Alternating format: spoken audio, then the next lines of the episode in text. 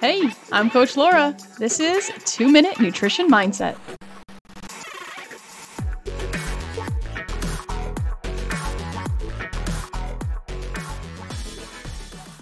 Episode 11 World Peace.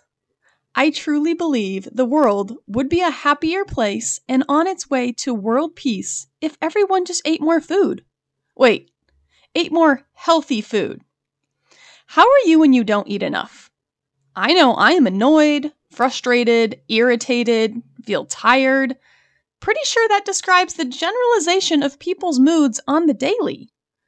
We talk about wars and controlling the nukes, but who's talking about eating breakfast, lunch, and dinner on a level of world peace?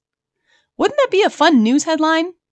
Today, at the UN meeting, world leaders discussed what healthy foods they had to eat and how happy and patient they were with each other's differences. Think about yourself personally. Have you ever connected your mood to how much you have eaten in a day? If you skipped breakfast, grabbed fast food for lunch, and then ate a big restaurant dinner while mixing in caffeine and sugar snacks to keep you going through the day, how was your energy? How was your patience tolerance during those tough meetings or while sitting in traffic? How was your ability to think clearly and rationally to complete the project? Did you have energy to keep up with your kids? Were you able to process emotions? Nourishing your body properly allows for more mental clarity, more energy, and better ability to process emotions. If you were to eat a healthy breakfast, take a healthy prepared lunch, and make a healthy dinner at home, you may notice how much happier you are, how you are not so easily annoyed, and how much more energy you have.